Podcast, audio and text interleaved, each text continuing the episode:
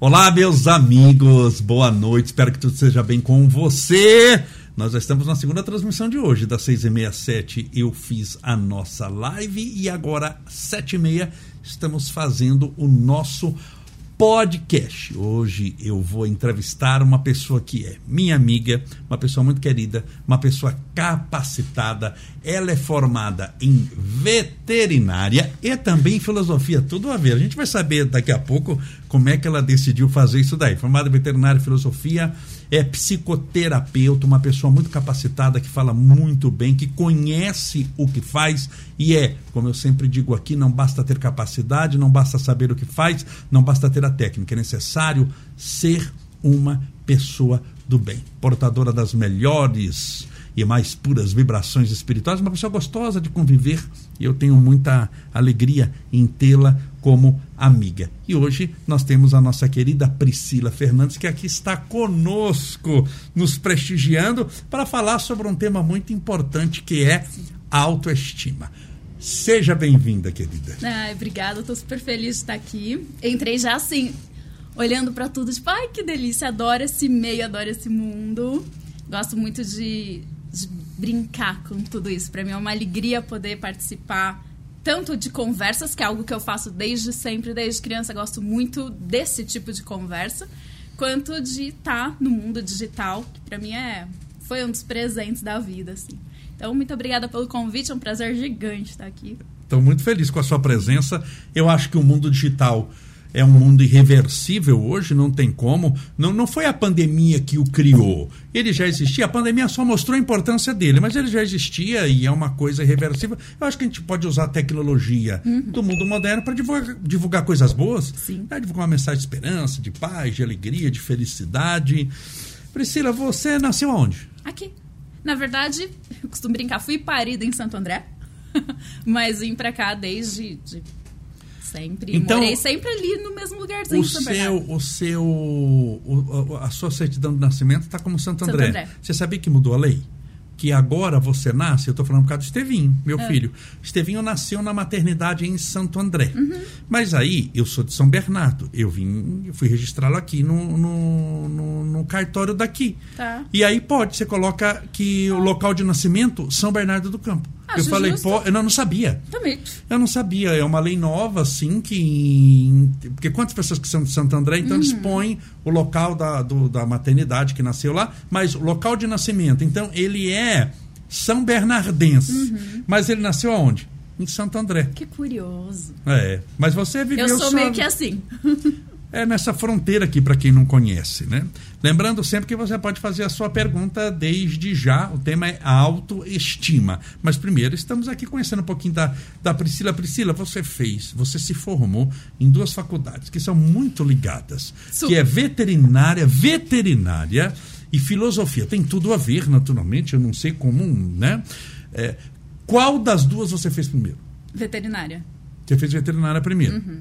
E depois, por que, que você quis fazer filosofia? Porque é um, uma da área biológicas, né, veterinária, uma área de, de saúde, Sim.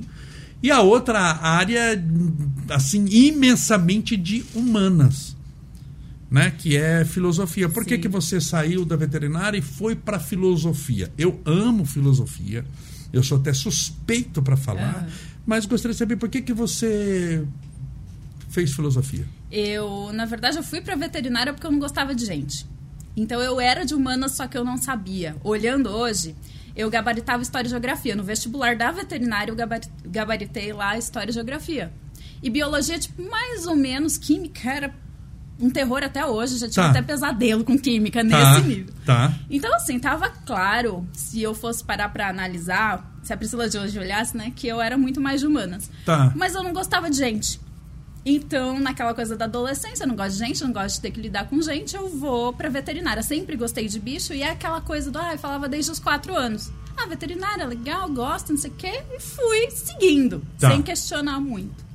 Aí, quando eu cheguei na veterinária, foi. Ah, eu tinha acabado de chegar, eram acho que nem dois meses de aula. Greve.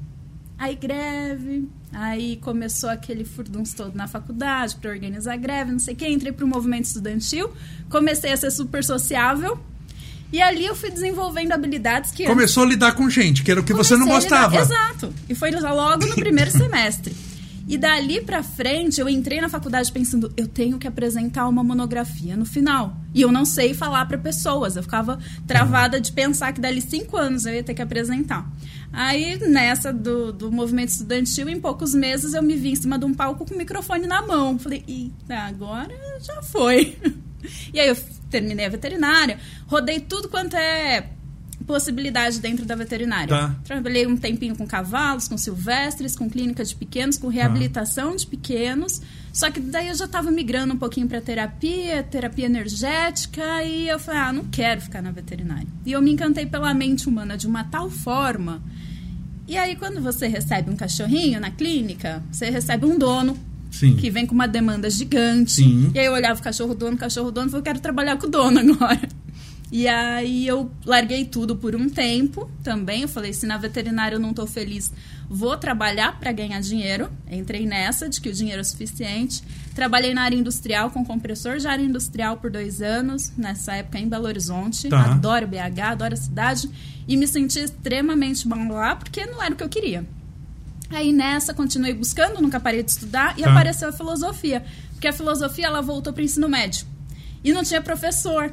Então, eles abriram a demanda social para suprir a, a, necessidade, a demanda de professores, e nisso eu entrei. falei, ah, e aí? Aí me encantei. Para ver, né? Veja como é interessante a vida humana. Você começa. É por isso que eu falo que o, o ruim não é mudar de ideia. O ruim é não ter ideia para mudar você conviveu, você. Por isso que é importante você sair de si mesma sempre Sim.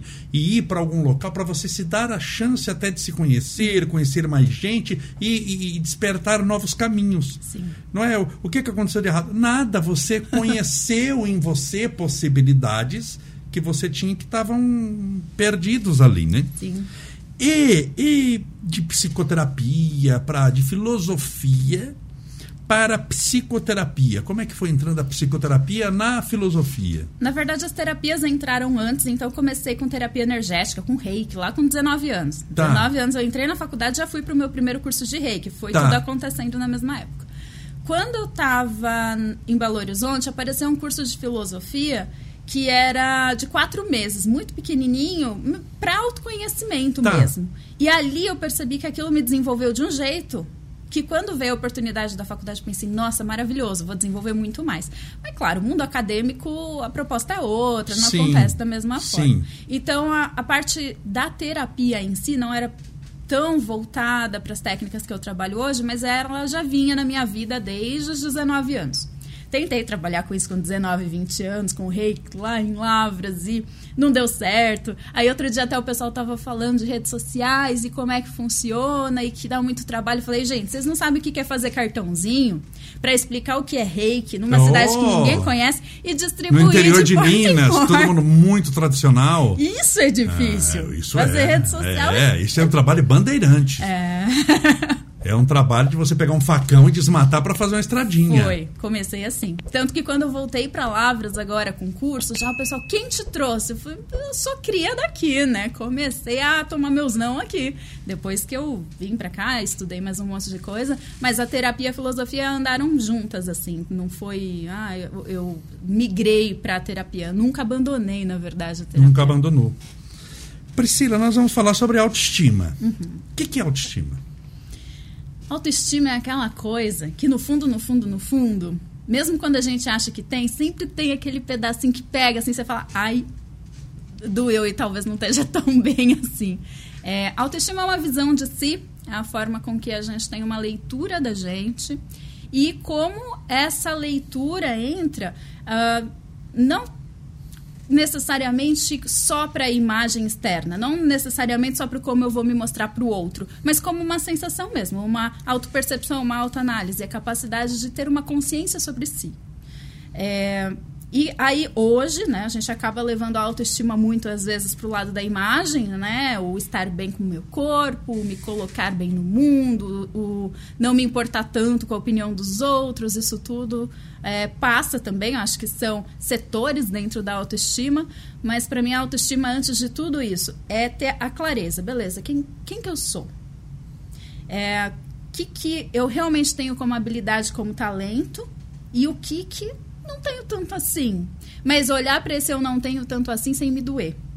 E aí, é, para mim, é uma sacada, assim. Reconhecer. Eu não sei tudo, eu não tenho tudo, eu não sou perfeita em tudo, nunca vou ser. Beleza, mas isso não me dói. Porque eu sei trabalhar muito bem com o que eu tenho. Para mim, isso é a, a, a chave ali da autoestima, passa muito por aí. E você acha, eu pergunto para as pessoas que passam por aqui, porque a gente está pela pandemia, está no finalzinho da pandemia, está se falando de pouca pandemia agora, porque tem a guerra, né? É, e tem uma, assunto novo. Tem assunto novo. Uma desgraça nova é, sobrepõe a, a desgraça antiga. Mas é, nessa pandemia, eu sei que a resposta mais ou menos é óbvia, mas eu gostaria de ouvir de você. Nessa pandemia, a autoestima piorou e a baixa estima aumentou nesses dois anos? Ou você acha que não? Nossa, passou um milhão de coisas enquanto estava perguntando. Primeiro que eu acho que sim, a autoestima deu uma queda geral. Eu vejo muita gente reclamando, principalmente esteticamente. Ah, engordei, ah, envelheci, ah, não tô bem comigo, não tô bem com o meu corpo. Essa parte é, estética pegando muito. Tem também aqueles conflitos internos que muitas vezes as pessoas olham para isso e falam: ah, minha autoestima piorou, mas é que na verdade foi convidado a olhar para aqueles monstrinhos que estavam lá dentro e que a pessoa não tinha tido tempo para isso antes. Tá. Então também é normal olhar para sombras, olhar para aquilo que assusta. Olhar meio que na marra.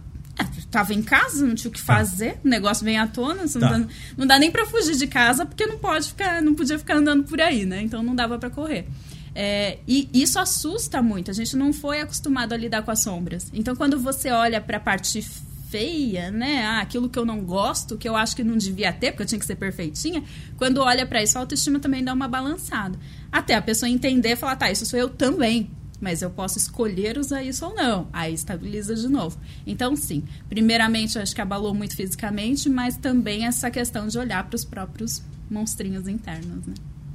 E nós somos por volta, são 7 bilhões de habitantes, um pouquinho mais, na Terra. A maioria tem autoestima ou baixa estima? que você acha? Claro, você não fez a pesquisa, é difícil de mensurar, mas você é uma pessoa inteligente assim e você meio que desconfia. A maioria das pessoas no mundo, na nossa cidade, e dependendo da cidade que a pessoa está assistindo.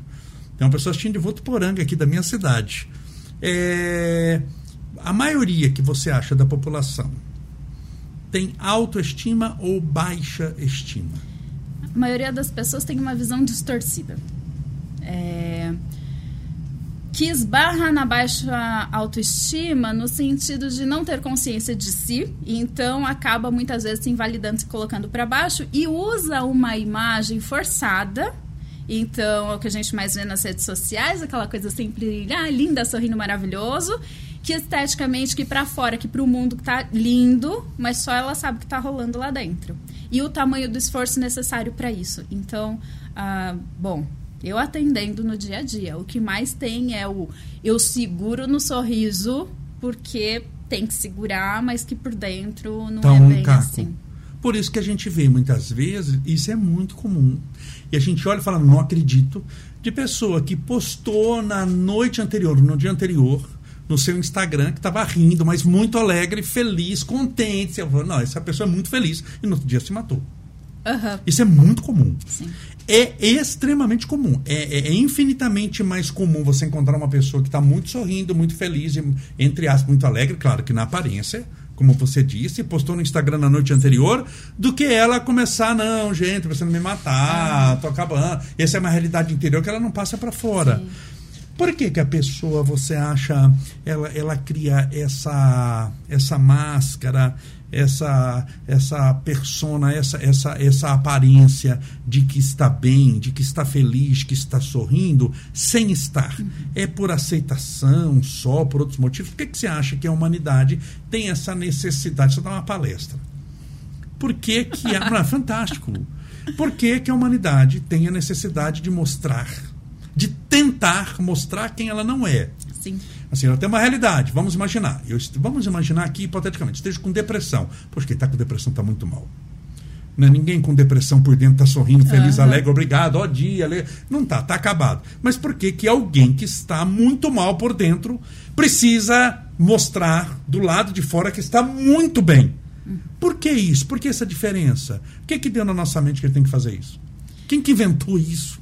Primeiro que tem uma carga de julgamento. Imagina se eu não tô bem, eu exponho isso e ainda recebo o julgamento do outro. Para onde vai? Eu tenho controle disso? Provavelmente não. Não vou conseguir controlar de quão mais fundo eu posso ir. Então é melhor eu botar o tá tudo bem, porque pelo menos eu consigo lidar socialmente com as pessoas e faz de conta. Vamos viver aqui nessa realidadezinha do faz de conta, que é a vida de praticamente todo mundo no dia a dia. Ninguém.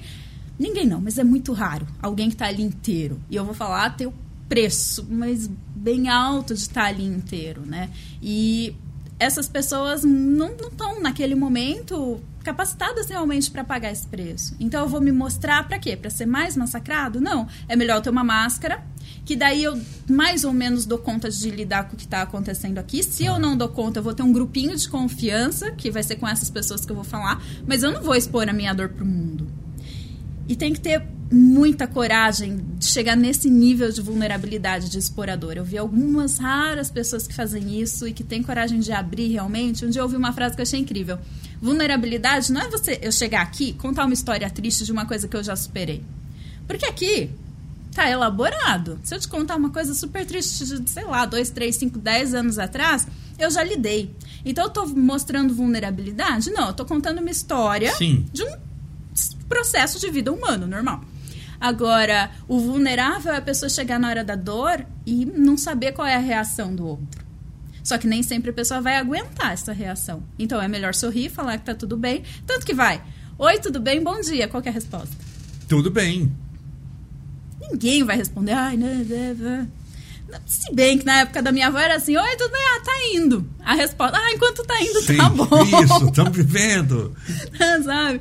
Eu olhava, tá, que papo mais estranho, mas muito mais real do que o tá tudo bem o tempo inteiro. E você não percebeu tá, né? que hoje as pessoas, elas não suportam pessoas que você fala assim, tudo bem, não, tô mal. Ele já vai embora correndo, Corre. voando. Ninguém gosta de gente que não tá bem. Sim. Na internet, por exemplo, pega no Instagram, por exemplo, pessoa que vem com histórias. Tô pensando, tô, eu tô pegando mídia social, não estou falando se está certo ou está errado Uhum. isso, mas estão pegando uma mídia que existe, que chama Instagram. No Instagram, você postou um negócio que você tá mal, fez outra postagem que você tá mal, acabou, todo mundo vai embora. Ninguém quer andar com, com quem não vai te acrescentar algo, quem não vai te dar algo, nem que seja uma ideia positiva, não estou falando necessariamente de dinheiro, mas de Sim. uma ideia positiva que vai te acrescentar algo, o pessoal vai embora voando. Sim, depende. Porque tem a galera também que vai se identificar com isso e vai falar: nossa, aquela pessoa que tava muito bem, deu essa caidinha. Hum, nossa, você viu como é que é? Então tem o pessoal que vem sapatear em cima também, tem de tudo.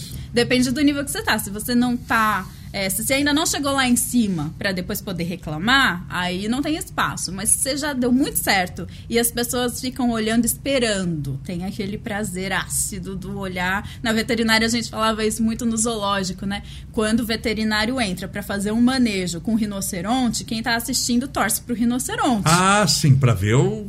Isso é na vida. Então, também, né? Ah, a pessoa que tá lá muito bem, de repente não tá tão bem assim, nossa, viu? É humana. Fica falando que tá bem o tempo inteiro, mas não tá. Então, tem sim esse prazer interno, justamente porque ninguém tá bem o tempo inteiro. E dá um certo. A gente traduz como prazer, mas é um alívio. Olhar pro outro e falar: uou, é humano também. Não tá ali só mostrando essa vitrine que sempre foi. Não, não. É, por trás de tudo isso tem um ser humano. Só que aí que tá, né? Qual é a dose disso? E isso é uma coisa que eu me pergunto muito em redes sociais também. E principalmente como terapeuta é algo que eu sempre coloco muito na balança. Eu tenho que mostrar esse lado humano. E não é todo dia que tá tudo bem. Sim. Tem dia que eu só não quero sair da cama. Beleza. E não é porque eu tô mal, não, é porque eu tô cansada, é porque naquele dia mal, aconteceu tô- alguma coisa sim. X. E tem uma vida, né? Não- A vida acontece, não é porque você escolhe uma profissão ou outra que a vida parou, não, a vida continua. E, e qual é a dose do mostrar isso, mas ao mesmo tempo não virar uma reclamação? É, é mostrar depois que o negócio já está resolvido internamente? Ou é mostrar enquanto você está no processo? Porque aí é a verdadeira vulnerabilidade. E você realmente está ali mostrando para as pessoas o, o quanto as pessoas estão ali só para te ver se ferrar realmente? Ou quantas pessoas estão ali na torcida? Tem de tudo, não dá? Apesar de existir um padrão de esperar, de torcer pelo rinoceronte, tem gente que fica ali, que dá apoio. Outro dia eu achei impressionante. A coisa boba, né, do, do adesivo que estava na geladeira que não saiu a cola quando eu fui tirar. Tá. E eu perguntei na, também no Instagram, ah, gente, e aí, como é que eu tiro isso daqui? O tanto de gente disposta a, a dizer como, eu fiquei olhando e falei, nossa, de repente trazendo uma questão é, de alguma coisa que você está vivendo, alguma coisa mais profunda, será que tem? Eu fiquei pensando nisso, será que tem essa mesma disposição das pessoas? Então, de repente, a gente também está tão acostumado com um mundo frio e tem tanta gente precisando ser humano que quando vê uma oportunidade está disposto a.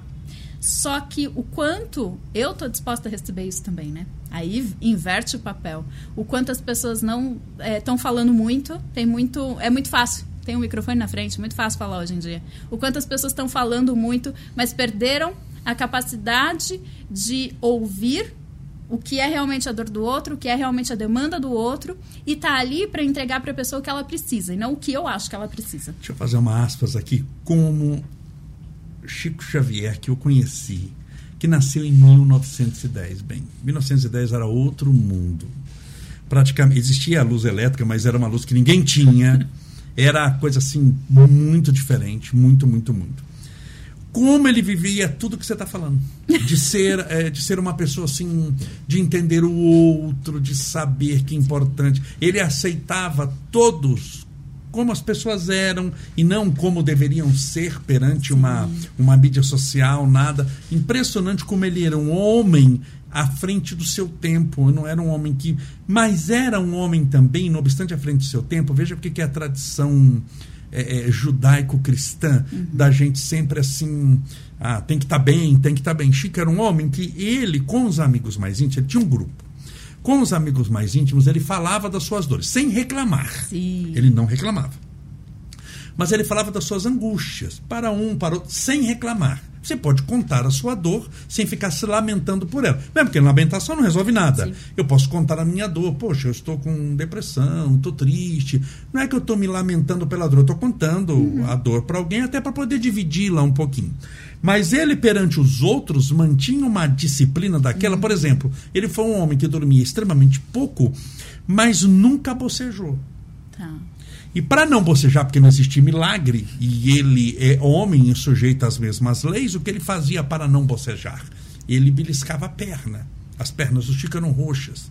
Ele, poucas pessoas sabem disso. Então, quando dava vontade de bocejar, dormiu duas horas por noite durante 30 anos, ele falava que não tinha o direito de mostrar-se cansado para as mulheres que vinham atravessar uhum. o país com aquela dor enorme em busca de uma mensagem do filho. Então, o que ele fazia? Ele beliscava a perna. A dor do beliscão sobrepõe a vontade de bocejar. Se você se beliscar sem se infringir uma dor muito forte, automaticamente seu cérebro vai concentrar na dor. Uhum. E o bocejo passa. Olha a técnica dele, isso é uma loucura. E ele nunca bocejou.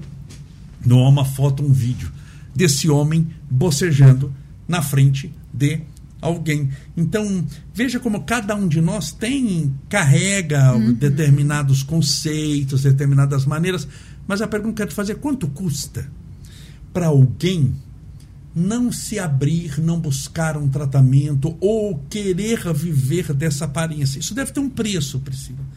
Quanto custa na vida de alguém tentar manter isso? Não, eu vou tentar manter isso Quanto custa? Custa uma depressão, uma síndrome do pânico? Custa o quê? O casamento? Custa a vida?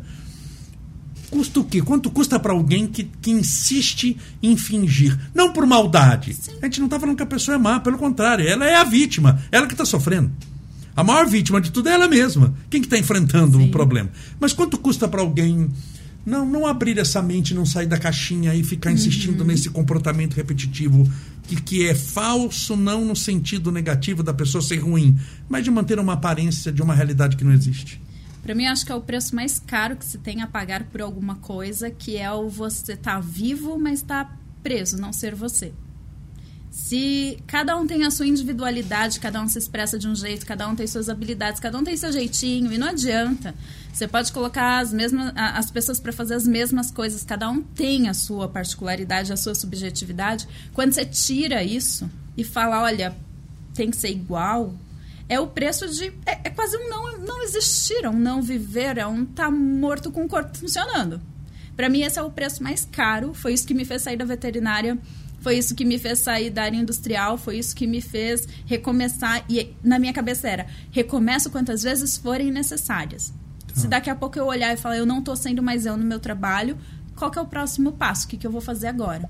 Ah, mas o dinheiro? É, a gente se ferra aí no caminho, tá? Faz parte do, do dessa Do instabilidade, né? De sempre buscar mais, muitas vezes acontece. Agora, não tem dinheiro que compre essa paz interna de que agora eu tô podendo ser eu. Isso, nossa, em tudo, em relações, você chegar. Gente, eu cheguei aqui, assim, ó.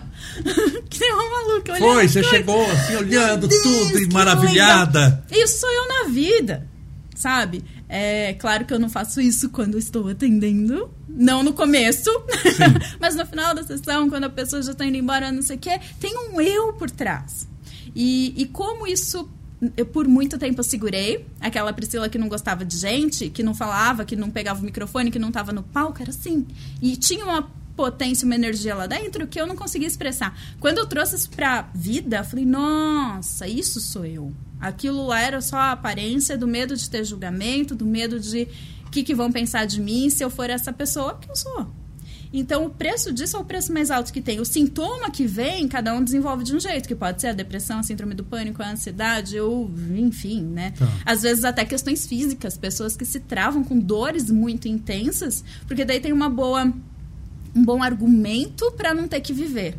A vida tá tão ruim do jeito que tá, que se meu corpo me parar, eu posso dizer que eu não vou mais fazer uma coisa ou outra que não tem nada a ver comigo, porque meu corpo não dá conta. Isso socialmente tudo bem. Eu só falar que eu vou parar não pode.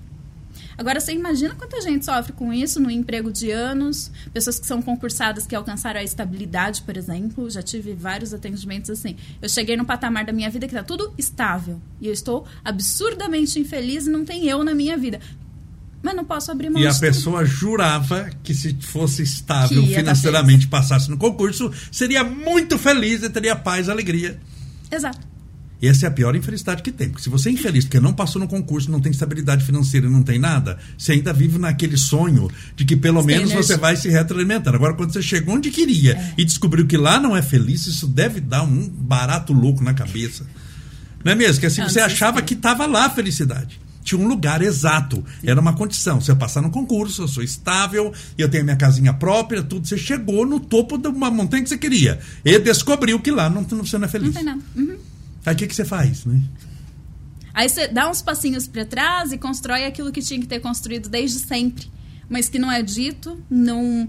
E assim, não é nem negligenciado porque a pessoa não quer, porque ela não sabe. Quanta gente me pede, ai, autoconhecimento, é, autoestima. Eu falo, gente, autoestima em si é o resultado final. E, e na boa, a gente não precisa olhar para autoestima e buscar autoestima. Se tiver o autoconhecimento, autocuidado, a autoestima aparece, relaxa. Agora, a autoestima, então, para as pessoas entenderem, não é aquela história que você tem que estar bem sempre, porque foi vendido É.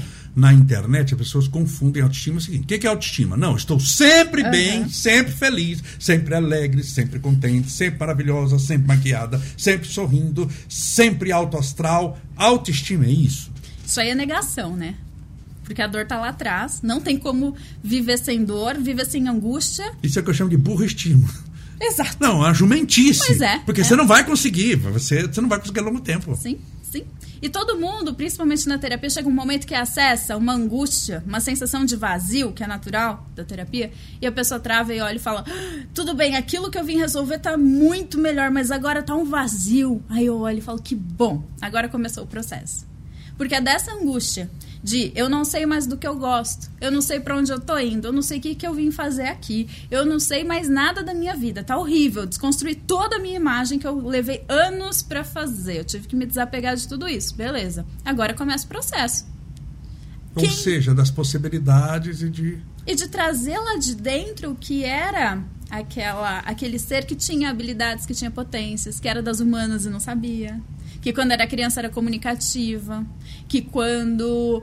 é, Mas que tava tudo escondidinho. Tava lá lá no, meio da lama, não coisa.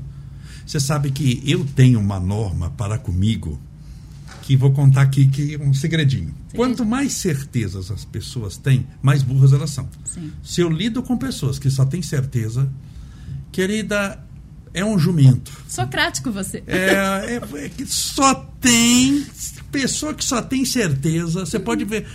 E, e, e, não que ela esteja errada na certeza que ela tem, mas ela está dentro de uma caixinha deste tamanho Sim. e o universo não se resume ao tamanho do saber dela. Uhum. A caixinha dela é o que ela sabe e o universo se resume ao tamanho do seu saber. Uhum. Então ela tem certeza de tudo, ela sabe tudo.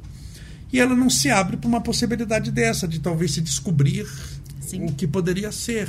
Até porque vai dar trabalho, vai doer, né? Sim. É muito mais fácil eu estar tá presa na certeza do que eu ter que desmoronar isso aqui tudo, porque a única forma de você questionar e abrir espaço para algo novo é você desmoronando aquilo que já estava sólido antes.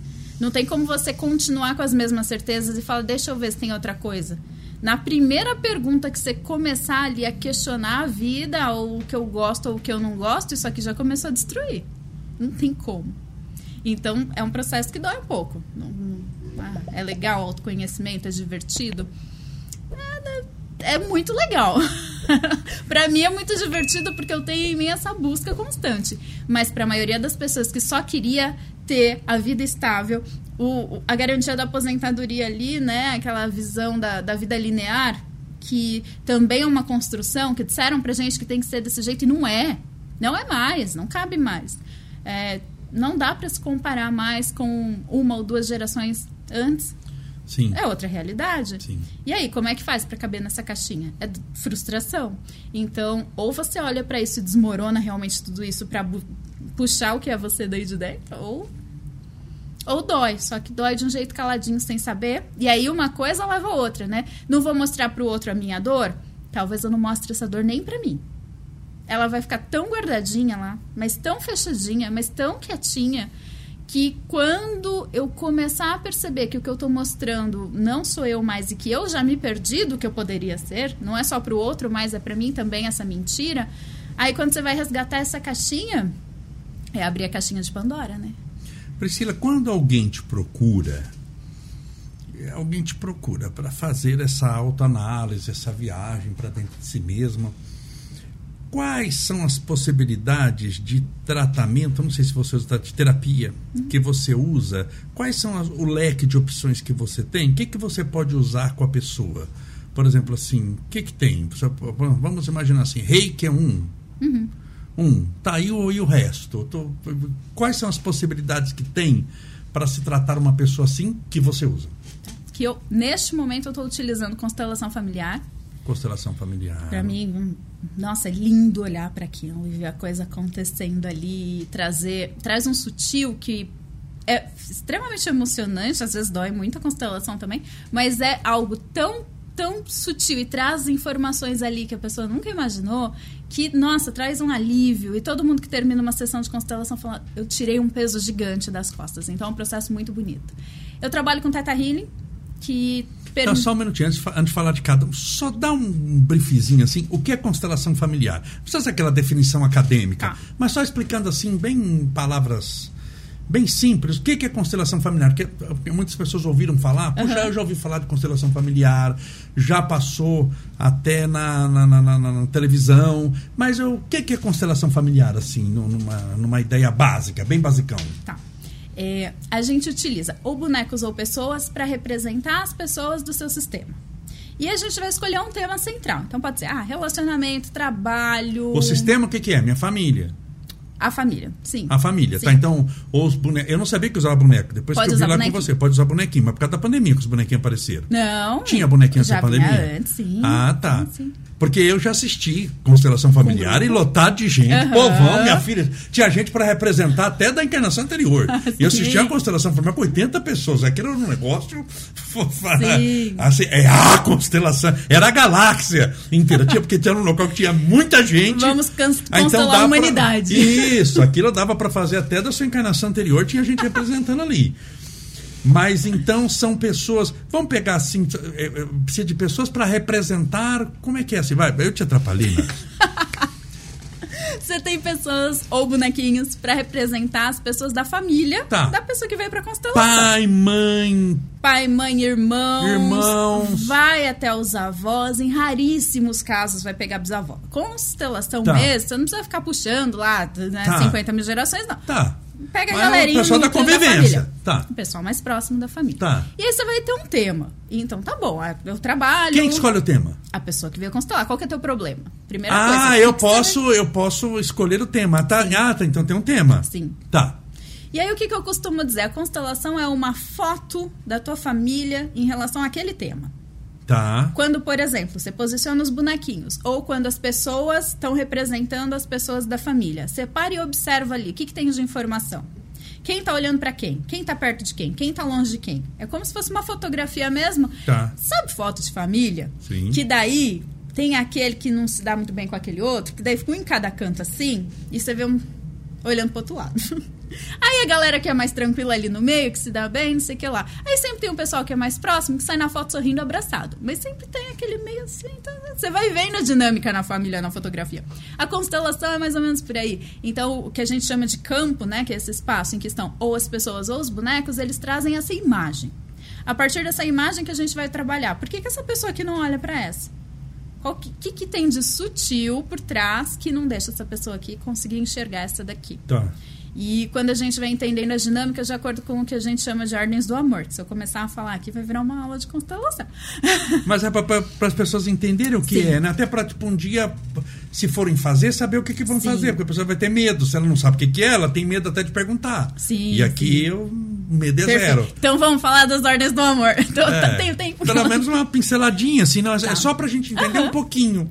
Para até um dia, se a pessoa quiser fazer, ela sabe o que, que ela vai fazer. Uhum. As ordens do amor são três ordens que o Bert Hellinger, que é o criador da constelação, traz para que o sistema, a família, esteja em equilíbrio. Tá. O primeiro é o pertencimento, todo mundo tem direito a pertencer. Todo mundo na família tem o seu espaço na família. Então, aquela coisa de, ai, fulano que não faz mais parte dessa família. Hoje em dia, bom, eu ia falar hoje em dia não se ouve tanto. Mentira, ouve, né? Então, esses casos, assim, de tentar excluir uma pessoa da família, para constelação, a gente vai lá e pega de volta. Fala, ei, essa pessoa tem o lugar dela. Inclusive, ah, aqueles, aquelas pessoas que talvez até se evite falar o nome, que teve Ah. algum problema lá dos antepassados que ninguém fala, aquele lá, sabe aquela coisa, aquele lado da família, coisas assim. A gente inclui Mas essa é galera trazido. toda. Todo mundo, todo Tá. mundo tem o direito a. Pertencimento. Primeira ordem do amor. Segunda ordem é a hierarquia. Isso. Eu demorei. Eu olhava assim, hierarquia. Tá, os pais vieram primeiro, são os grandes. Os filhos são vieram depois, são os pequenos. Então, os pais doam, os pais deram a vida, gente. Não tem como Sim. compensar isso, como retribuir isso. E os filhos recebem, tá bom. Só que tem uma ordem aí e uma honra pelos pais. Só que quando eu olhava para isso, eu ficava pensando: e se o pai ou a mãe fez alguma coisa que o filho olha e fala, nossa, isso é muito errado. Eu achava aquilo, eu ficava indignada quando eu ainda não tinha Tá. aprofundado o estudo disso. De repente, é, eu realmente aprofundei e honrar pai e mãe não tem nada a ver com concordar, nem com repetir o padrão de comportamento. Então, se pai e mãe fez algo que eu não concordo, não tem que fazer igual. Eu tenho que olhar e reconhecer. Ele teve a vida dele, a história dele, ele teve as dores dele. Ele sabe o tanto que ele sabe, ele aprendeu o que aprendeu, ele teve as oportunidades que teve.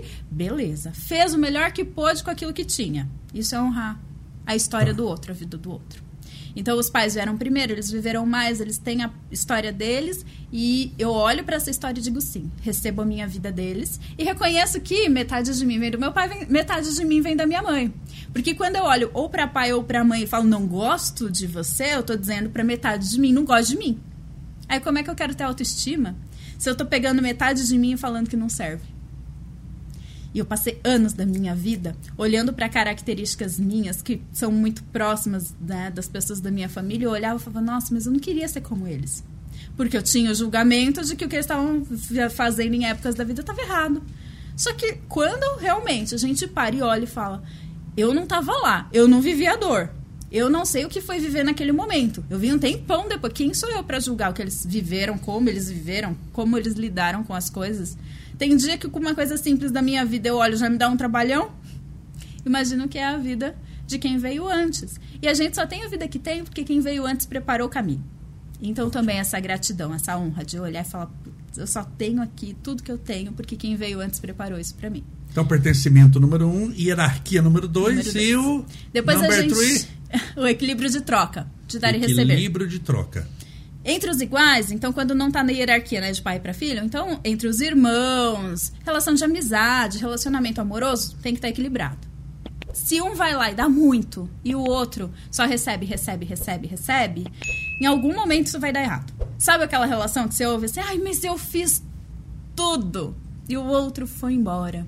E esse é o mais comum. Geralmente, quem recebe muito, ele se sente tão devedor que ele não dá conta de lidar com tudo que recebeu e se afasta. E aí, quem fez fica com raiva. Porque, nossa, eu fiz tudo, eu dei minha vida por aquela pessoa. E ninguém tá pedindo a tua vida, sabe? Já começa por aí.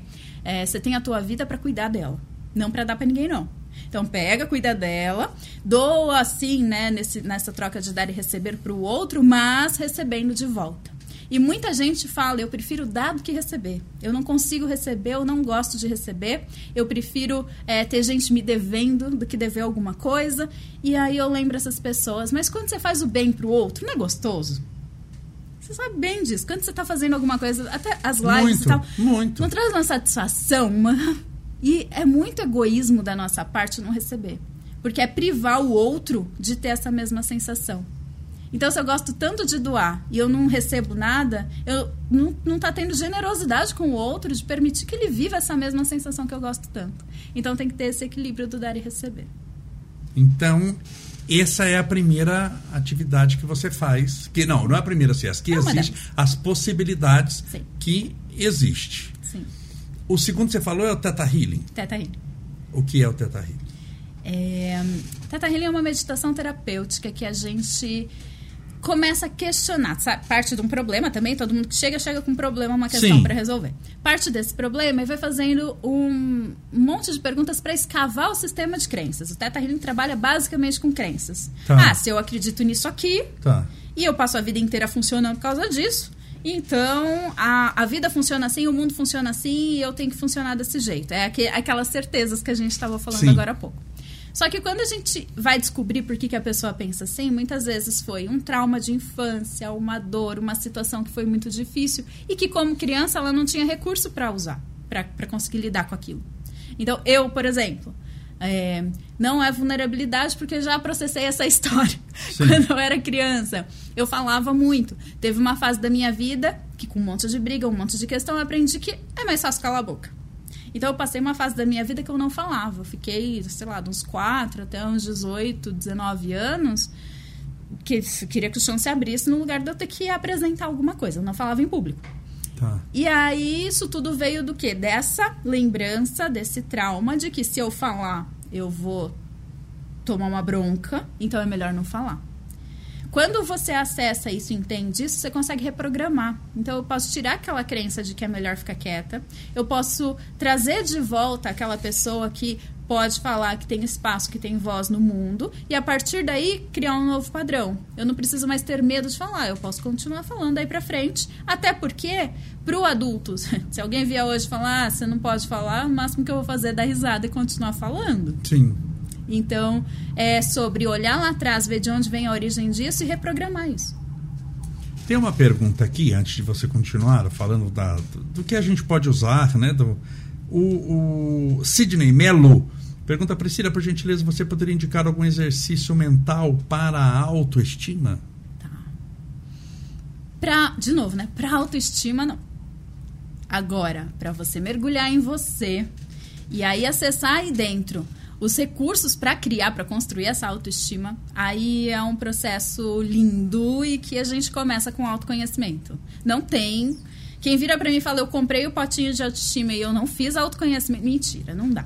Então, o primeiro passo é esse mergulho, do se tá. conhecer. O que, que, eu gosto de verdade, o que, que eu não gosto? O que, que, eu, é, que, que eu vejo de características em mim? Quais são as minhas habilidades e potências? Muita gente não tem autoestima porque acha que não é bom o suficiente.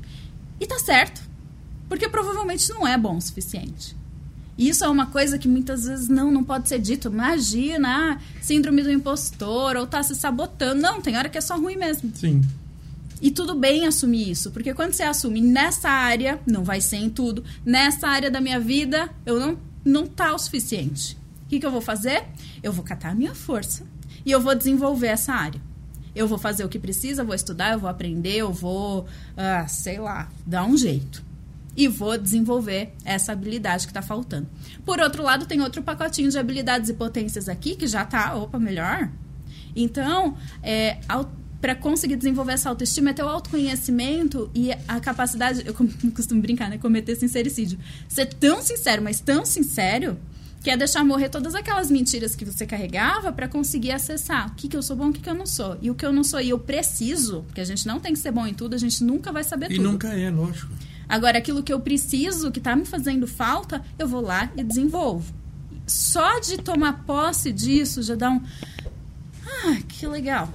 Eu queria ser terapeuta, mas eu sentia que eu não estava pronta. Eu estava me sabotando? Não, eu não estava pronta mesmo. Sim. Aí eu vou lá, uma faculdade, me deu uma base eu escolhi a filosofia porque me dava uma base diferente, me dava uma oportunidade de trabalhar de uma forma diferente, de entender as coisas de uma forma diferente. É, não sou tão tradicional assim, né?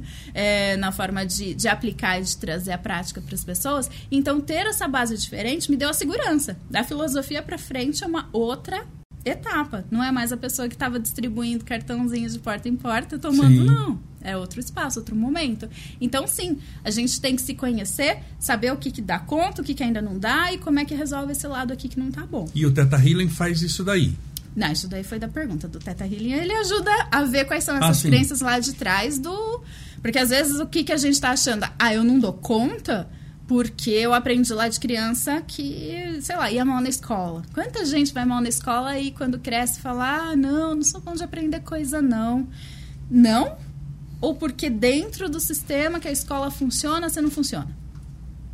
Ah, mas eu não tenho essa inteligência. Tá, talvez não tenha inteligência, por exemplo, para matemática. Respondi isso no meu Instagram essa semana. Ah, você sabe, não sei o que. Ela falou, não, essa parte de matemática não me pede que eu não sei. E é uma coisa que eu decidi que eu não vou me aprofundar, porque não dá tempo de fazer tudo na vida. A gente Sim. tem que escolher. Então, é, olhar para isso como eu não tenho essa habilidade, eu escolho não desenvolver, também me dá autoestima, porque eu sei que está tudo certo. Eu não tenho que saber aquilo, porque o que eu sei, eu realmente sei. Aí eu domino, aí eu dou conta, aí eu Sim. faço o meu melhor. Então, esse autoconhecimento é essencial. E o segundo passo é o autocuidado. Quer ter autoestima, se cuida. Geralmente, a pessoa que não tem nada de autoestima está lá assim. E é cuidado em que sentido esse autocuidado? Em tudo, desde cuidar do corpo, a cuidar da aparência, a cuidar da alimentação. Mas não é o ai, cuidar da alimentação porque eu quero ter o corpo perfeito. Não, é cuidar da alimentação porque vai te dar mais ânimo, mais disposição, mais vitalidade. Sim. Com tudo isso, você vai conseguir fazer alguma coisa de diferente no seu dia a dia. De repente, um exercício físico que também vai trazer mais disposição e mais é, vontade e de repente, você está fazendo coisas, falando com pessoas que você nem imaginava. Porque você resgatou aí uma vitalidade que estava perdida. A pandemia trouxe muito isso, né? Com esse momento de olhar tão para dentro, as pessoas têm que olhar para os próprios monstrinhos que estavam lá e perderam toda essa habilidade social, muitas vezes, e, e só ficou ali. Tá, eu estou no meu canto, eu tô lidando com tudo isso e agora? Como é que eu me cuido? Aí começou, né? Várias receitinhas de autocuidado para fazer em casa. Só que às vezes esse autocuidado não é o autocuidado para aquela pessoa. Isso é uma coisa que eu falo primeiro autoconhecimento, depois autocuidado. Porque senão a pessoa vai querer fazer aquilo que disseram que era bom e que para ela não é. E que para o corpo do outro dá certo, para o corpo dela vai criar uma lesão que pro. E aí começa a se comparar, né? Ai, mas tem mais elasticidade, mas tem mais força. Tudo pode virar uma armadilha se não passar pelo autoconhecimento. Por isso que eu acho que sempre a gente deve, vamos imaginar, na, na internet, que a gente vê, tem acesso a muita uhum. gente das várias áreas, né? A gente deve se inspirar, mas nunca imitar. Sim se inspirar, porque puxa vida, que legal, que ótimo. Então, dentro da minha realidade, inspirado naquilo que ele fez, eu vou fazer o que eu posso fazer, dentro da minha condição. Se eu tento imitar, ele tem uma condição muitas vezes genética diferente. Sim. Ele tem uma experiência, eu sou reencarnacionista, de reencarnação diferente. Uhum. Eu não uhum. posso, por exemplo, eu vou imitar um gênio da matemática. Não tem como. O cara tem 50 encarnações de matemática, ele já sabia fazer todos os cálculos, ele sabia trigonometria com 11 anos de idade, ele tinha. Ah, eu vou imitar é, Mozart na área da composição. Não tem como. Eu posso me inspirar e tentar, inspirado em Mozart, aprender piano, mas talvez tenha coisas que eu faça que Mozart não faz, Sim. né? Que, que, que, seja varrer a casa muito bem Sim. e ele não conseguiria fazer o que eu faço. Então, muito tem de imitação e quando eu imito, eu me limito. Uhum. Se eu me inspiro, eu posso me abrir a ser quem eu sou, inspirado naturalmente por alguém que eu julgo que vale a pena fazer isso. É, nessas coisas de pensar sobre a vida, sai da caixinha, autoconhecimento, autoestima. O, o homem é mais resistente que mulher? Deixa eu te fazer uma coisa matemática.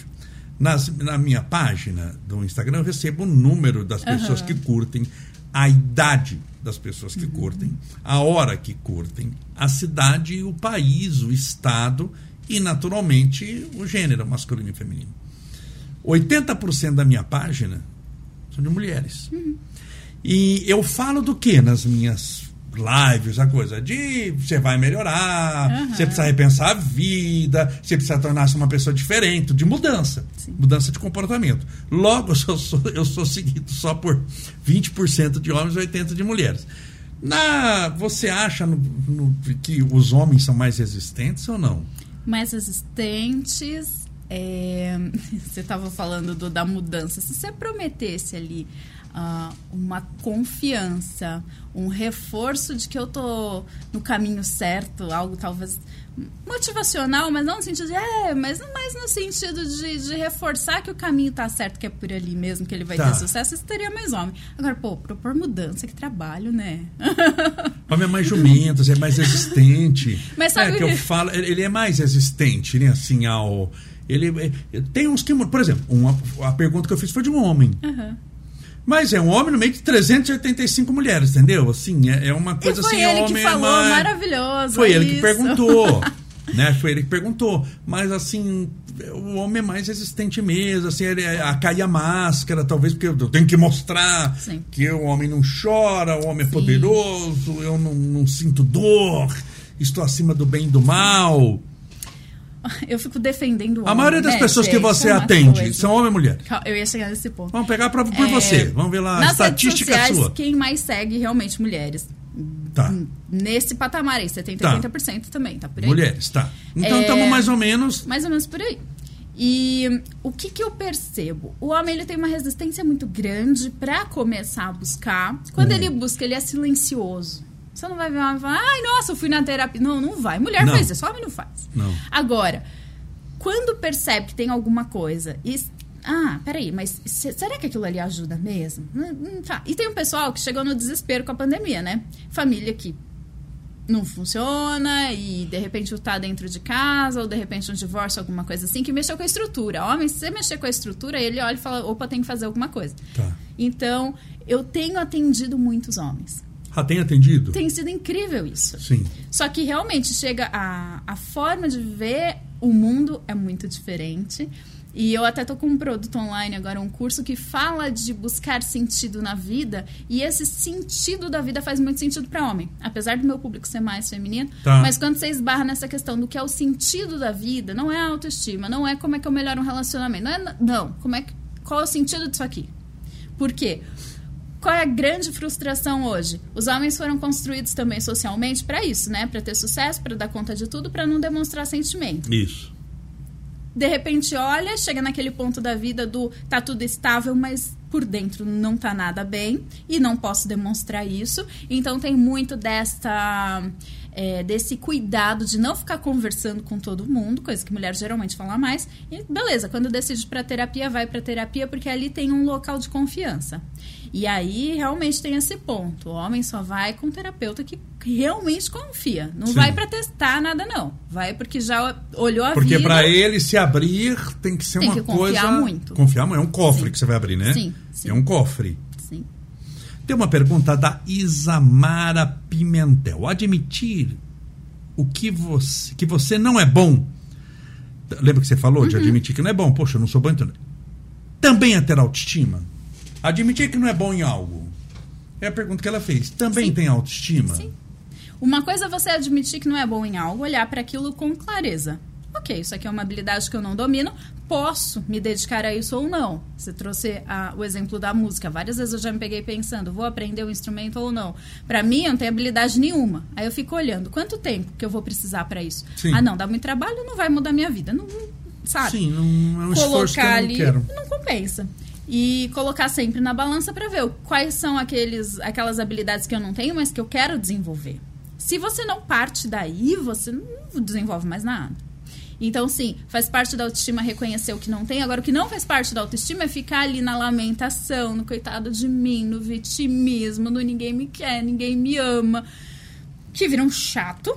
Nossa senhora, isso é difícil. Querida, olha, eu tenho, eu tenho a minha dificuldade. Já até eu né, tenho dificuldade, o pessoal sabe. Eu tenho, chegou pra lamentar na minha página, mas já toma na nabada de cara. Você esqueça, eu falei isso ontem, eu não vou te chamar de coitadinha nunca. Você esquece. Você vê na minha Sim. página pra eu bater no som e falar, ah, judiação. Você, porque se eu te chamar de coitadinha, você tá falando o quê? Você não vale nada mesmo, chora porque você tá perdida. Não vou chamar de coitadinha. E tem muita gente que quer isso, né? Que alguém que, que concorde com ela, que ela é coitadinha, para que tenha pena dela e por pena eu dedique um tempo meu de comiseração para conviver com leprosos. É, é, meu, não vai dar certo. Ninguém gosta de pessoas assim, mas isso não funciona. Não isso pode ter funcionado uma época da humanidade, até de você viver de coitadinha, mas é viver de migalha. Você é muito mais que isso. Ninguém vem a esse mundo para ser coitadinho, para viver de migalha. Ai, judiação, coitado. Isso não, não te alimenta o suficiente. Você vai morrer de fome sentimentalmente, Sim, espiritualmente, materialmente. Você não vai virar coisa nenhuma também, porque você não vai longe com um negócio desse. E é impressionante como tem gente que gosta disso. Que gosta, que acha que o mundo deve a ela a atenção, o carinho, o reconhecimento. Ela, como você muito bem disse aqui, eu vivi minha vida em função dos outros. Sim, tá querendo agora. Você deu o que você quis por amor. Se você está cobrando de volta, você nunca deu nada. Você, você fez aplicação Foi. e está querendo juros e correção no momento certo, pegando de volta aquilo que você trocou. Você nunca deu nada por ninguém. Sim, exatamente. E a pessoa vai embora mesmo, ninguém tem obrigação nenhuma de me amar, Sim. de me entender. Eles vão embora, dizem tchau com gosto. Sim.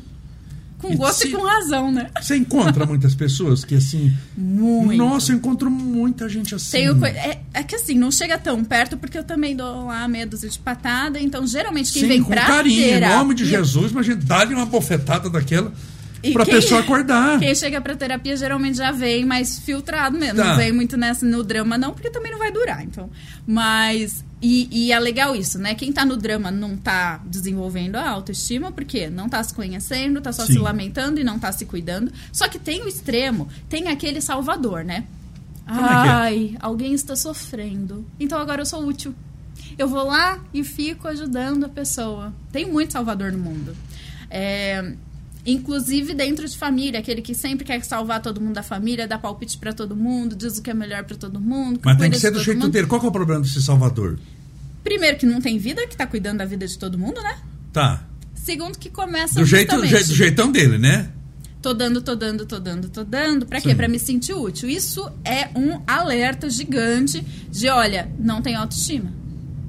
Porque se eu tô precisando tanto da aprovação pra manter as pessoas perto, tô quase comprando as pessoas. Sim. Em nome de uma bondade, eu tô Eu comprando. preciso o mantê-las, o rebanho no, no, no- cercadinho. Sim. E quando alguém foge, aí é aquele drama, né? Sim. Então, realmente, tem os dois lados. Quem ajuda muito, mas ajudar nesse sentido do, ah, esse tá... E é aquela pessoa que vai ajudar o coitadinho a se manter coitadinho. Ele não vai Isso. ajudar a sair de lá. Sim. E aí, realmente, você vê que tem uma questão de... E as pessoas se encontram, né? O mais interessante do universo é que as pessoas se encontram. Então, você vai ver que tem a polaridade exata. Quem tem essa energia de querer cuidar, cuidar, cuidar, vai encontrar um coitadinho, sim. E vai ser aquele que depois Aquele vai... que quer ser cuidado. Aquele que quer se cuidar. Sim, a E vai- coleira encontra o pescoço do cachorro certo. Exato. É a coleira que encontra o pescoço do cachorro. Exato. E que depois vai reclamar que tem o dedo podre, porque é sempre igual. Lógico que é sempre igual. Tá fazendo a mesma coisa. E isso daí, assim, e quanto tempo demora? É difícil dar tempo, né, para mudança de comportamento humano. Mas quanto tempo demora para a pessoa pens- pensar a vida de maneira diferente? Olha, eu tenho alguns casos, assim, de pessoas que continuaram por mais tempo e que vai, sei lá, uns quatro meses, aí a pessoa já olha a vida e vê outra coisa. E, e é muito legal essas pessoas que fazem, por exemplo, quatro Sim. meses com frequência, chega pra mim e fala, no que, que você me transformou? Eu acho Mas super quatro legal. meses é uma pessoa que teve vontade, A né? cada que 15 teve- dias, mais ou menos, a sessão de terapia, mas Tá. eu falo pra pessoa, não faça terapia se você não for viver aquilo. Chega Assim. lá só pra falar comigo também não adiantou nada. Você tem que ir pra vida. Eu pego muito no pé do pessoal, vai viver. É, e em quatro meses a pessoa olha e fala: Eu não conseguiria imaginar que eu estaria fazendo isso agora. Pô, ganhei meu dia quando eu escuto isso. É sensacional, assim. E já teve gente que, por exemplo, Teta, como reprograma muita coisa, com uma sessão, e tem situações que realmente, uma sessão, eu fico olhando e falo: Caramba, meu, preciso fazer isso pra mim. Casos assim de. De ter um resultado rápido, né? Porque. A menina, o caso mais extremo, assim, uma sessão de Teta Healing que ela queria muito ser babá nos Estados Unidos e não conseguia de jeito nenhum. E já estava há anos inscrita e não conseguia o lugar que ela queria. Aí eu fiz um monte de coisa do Teta e tem algumas coisas que a gente desfaz, certos ganchos, porque às vezes ganchos de dependência, codependência, é, um monte de questão emocional mal resolvida. Então, além das crenças, a gente consegue mexer com esses ganchos emocionais. Fiz uma faxina de todos esses ganchos. Eu, isso Baeta Neves. Cheguei em casa, dá o quê? Sei lá, nem 15 minutos. Sim. Abri o portão, recebo uma mensagem. Sua bruxa, o que, que você fez? Falei, o que, que tá acontecendo? Recebi um e-mail da família que eu queria, no lugar que eu queria. Queria e deu certo. Em dois meses ela tava lá. Eu fiquei, falei, caramba. Então, às vezes, é isso aqui que falta. Sim. Tem gente que, eu falo, é processo. Tem gente que precisa de um processo longo. Tem gente que já viveu um tanto gigante do processo. O que tá faltando é isso aqui. Então não dá para prever, mas geralmente em torno aí de uns quatro meses tem um resultado muito legal. Se a pessoa tomar uma atitude, se a pessoa. for eu, eu, eu faço, fiz, a live aqui um pouquinho antes da gente conversar, eu falei sobre atitude. Você precisa tomar uma atitude decisiva para construir sua vida espiritual. Tem uma espiritualidade para você construir sua vida espiritual. Se achar que você tem a necessidade, a necessidade é uma coisa, tudo bem, excelente. Eu preciso ser feliz, que lindo. Eu, você e todo mundo precisa. Mesmo quem já é, pode melhorar um grau de felicidade. Mas o que, que você faz para ser feliz? Sim. Que atitude você toma? Se não tiver atitude, não tem resultado. Sim. Tem necessidade. E necessidade por si só, ela Continua é efeito, ela nunca vou morrer com a necessidade. Exato. Eu vou morrer naquela, naquela situação. A gente já está conversando já há uma hora e dois. Passa rápido, né? Eu achei que tinha começado, era, era eu estou aqui por causa da, da, da, da live anterior, mas a gente está conversando há uma, uma hora e dois minutos. Para que que você, para a gente se endereçando pro, pro final, que mensagem você daria para essas pessoas que estão passando hoje por esse mundo? A gente, você vê que a gente está cercado de problemas mesmo. A vida é um, é, não tem como. Felicidade não é a ausência de problemas, porque se você quiser uma ausência de problemas, bem, não vai dar nesse Não mundo. vai. Você encarnou no mundo errado. Porque a gente é, é pandemia, tirando pandemia que a gente tem, o negócio da guerra, tá, acaba um problema, vem outro problema, é aumento da gasolina, que é um problema para quem tem carro, é depressão, síndrome do pânico, angústia. Não que a vida seja só um problema, a vida é uma maravilha, depende de como você encara. Mas para essa pessoa que está vivendo esse mundo agora, que está saindo de uma, de uma pandemia que passou por dois anos, que só Deus sabe o que aconteceu na casa dela, ela deve ter muita coisa para contar dentro da Sim. casa dela e que está vendo na televisão, a gente está assistindo essa guerra nesse mundo globalizado. A guerra é, é lá na Ucrânia, mas a bomba cai aqui. É, em matéria de efeitos, por exemplo, Sim. você viu a guerra está lá 14 dias, a gasolina foi para 10 reais. Então, é, começa econômico, começa isso. Isso também gera uma instabilidade emocional grande, de incerteza, de trabalho. Como, meu Deus, acabamos a pandemia, agora tem uma guerra, o que será do mundo? Para essa pessoa que nos assiste agora, que que, que você poderia dizer para ela? Difícil a pergunta, viu? Parece fácil, mas Olha. é, é complicada. Complicado. É, eu ouvi nos últimos tempos muitas pessoas falando sobre. Eu, eu gosto de ouvir gente que eu não concordo. Eu acho muito legal. Eu É também um- adoro, É um exercício adoro, fantástico. adoro. assim. Você sempre tira alguma coisa, mas legal Sim, é isso. E eu me divirto muito. Eu adoro assistir coisas que eu não concordo. Tem uns programas na televisão. Eu vou deixar.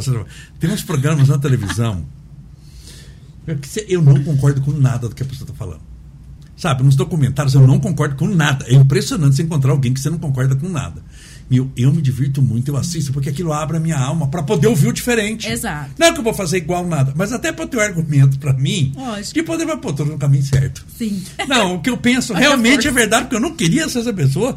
Tá na. Ó, meu, tô, tô no caminho certo. Sim. Talvez você veio errado, dá um consolo enorme. Porque você vê que está no caminho certo. Fala, mas eu tô no caminho certo, eu não queria ser Tá essa tudo pessoa. bem. Mas desculpa te interromper assim. É porque esses dias eu tinha um documentário sobre isso. Depois, até quando eu terminar, eu falo o que, que é. Quero, quero saber. Meu, eu adoro. Quero discordar também. Eu adoro dessas coisas. Mas e, e, aí? E aí eu tava seguindo umas pessoas no Instagram e olhando, falando, nossa, não concordo com um monte de coisa, mas deixa eu ouvir qual é a mensagem, o que tem por trás disso. E muitos estavam falando sobre é, o valor do trabalho e da família de uma forma que às vezes para mim parece meio engessada, tá. mas que quando entra com um serviço, então beleza, vai, hoje de manhã é, eu ia levantar, ia para minha sala e atender. Tá, acordei, mas sabe quando você vai falar, acho que faltou aí umas duas horinhas de sono? Acordei com sono, ai, saí da cama. Eu antes, ai, que droga, tem que sair da cama, não sei o quê. E não tem nada a ver com gostar ou não gostar, tá animada, não, era só sono mesmo, sabe? Aí eu acordei e falei, peraí, deixa eu pegar lá o que a pessoa que eu não concordo falou. Nesse ponto eu concordei. É, se você traz essa força interna e fala, eu sei por que, que eu tô saindo da cama. Não é meramente para estar tá de pé. Eu tenho um, uma série de coisas para serem feitas, tem um porquê disso. E esse porquê, ele tem tudo a ver com a minha vida, com o meu propósito, com o meu servir, com o meu ser. Tá coerente com quem eu sou. Se o meu movimento de vida tem algo de mim ali, não vai ser 100%, mas tem grande parte Sim. de mim, tem essa identidade, então eu saio da cama com essa disposição porque eu vou ser eu. E eu vou dar o meu melhor. E você saiu da cama? Aí eu saí da cama, tá? Falei, beleza, preciso dar uma acordada, né? No lugar de correr, tomar café, o que, que eu corri fazer? Bota videozinho, coisa no YouTube. Falei, é ruim porque estimula muito a mente? É, mas o que, que eu tava precisando? Acordar. Perfeito, play comecei a ouvir as coisas, de repente já estava dando risada e fui tomar café, né? Foi o dia inteiro, tô aqui. Então, eu acho que nesses momentos em que o mundo está desabando na nossa cabeça e vai trazer dor, e vai trazer sofrimento, vai trazer angústia e o mais importante é olhar para a angústia e saber, ela sempre vai existir e eu tenho que aprender a lidar com ela. Quando você inclui, a angústia vai existir. Pronto, Sabe? Você para de lutar contra. Porque senão parece que a gente não pode viver a dificuldade, a tristeza, a angústia. Ela vai existir. Só que quando você sai da cama e fala, apesar disso, eu sei por que, que eu tô saindo da cama, eu sei por que, que eu estou levantando, eu sei o que, que eu tenho que fazer, eu sei que eu, qual que é o meu propósito no mundo, eu sei quais as minhas funções, eu sei que eu tô com a pessoa que eu gosto, que eu vou fazer o meu melhor por ela. Quem tem filho, poxa, que é um motivo maior para sair da nem fala uhum. isso pra você, né? que é um motivo maior para sair da cama, você tem um ser ali dependendo de você. Então todo esse movimento ajuda a trazer uma força que às vezes a gente não sabe nem que tinha. E, e, é por aí, agarra na força. E aí, de novo, autoconhecimento. Para quê? Porque quando der uma baqueada de novo, você vai olhar e vai falar: agora eu sei mais ainda de mim, e então eu tenho ainda mais motivo para sair da cama. É para ser eu. Que maravilha, ótimo. Eu, eu, eu tenho um, um segredinho para mim. Nunca negocie com si mesmo, senão você vai é... perder. Se você, por isso que você saiu da cama. Se você negociasse com você mesmo, não, ah, mas eu mereço dormir mais um pouco. Não, mas olha, eu vou chegar mais tarde, porque se você negociar com você mesmo, o lado impostor sempre ganha. Sim. Nunca negocie com você mesmo. Se você negociar, vá por mim. Você é amador negociando com um profissional, o profissional vai ganhar, você vai dormir até meio-dia, vai ficar com sensação de culpa e não vai fazer o que devia ter feito. Exatamente. Nunca negocie com você mesmo. Exatamente. Que conversa deliciosa foi assim muito gostoso. Acho que foi assim, foi bem filosófico a nossa. não trouxe receita pronta de nada, mas para pensar sobre tudo, tudo aqui, sobre a vida. Priscila, as pessoas que vêm ao nosso podcast recebem um presente, ah, um mimo que é dado para você com carinho. Ai, que legal. Espero que você goste. Adoro ser mimada, gente. Recebo, viu? Aprendi a receber. Oh, maravilha. Ai, e é bom que você falou também sobre receber, né? Porque a gente só quer muitas vezes dar, uhum. mas não deixa o outro fazer aquilo que a gente gosta de fazer. A gente aprendeu que não pode depender de ninguém, né? É. Autossuficiente, tem que dar conta Isso. de. Mas, gente, é tão gostoso receber um carinho, uma atenção. É, e permite. Nossa, olha pro, pro outro quando tá te presenteando, e eu brigando com a fitinha aqui, é, e, e olha pra pessoa e percebe o que tem por trás. Não é isso aqui. É a pessoa que está por trás ali que pensou em você, teve o gosto, teve o movimento de fazer aquilo. Eu nem sou a pessoa, tipo, aniversário, Natal, essas coisas, eu não gosto muito, porque é o presente da obrigação, sabe? Sim. Tem que. Não gosto. Agora, aquela pessoa que chegou e falou, pensei em você. Ah, pô, isso daí não tem, não tem preço. Não tem. A espontaneidade é, valoriza demais o gesto, Sim. né? Do que a obrigação. Sim. Meus amigos, essa foi nossa querida Priscila Fernandes. Falou sobre tantas coisas aqui numa conversa de uma hora, dez minutos e vinte segundos, cronometrado. nós conversamos, que conversa gostosa. Espero que você tenha gostado. Eu gostei muito. Na quarta-feira estaremos de volta às seis e meia com a nossa live e às sete e meia com o nosso podcast. Lembre-se sempre de se inscrever no nosso canal do YouTube. Nele você só encontrará, como encontrou hoje, mensagens de esperança, de paz, de alegria de viver, de autoestima, de amor, de luz. Desejo luz para sua vida, felicidade, paz ao seu coração e mente. Um forte abraço. Fique com Deus.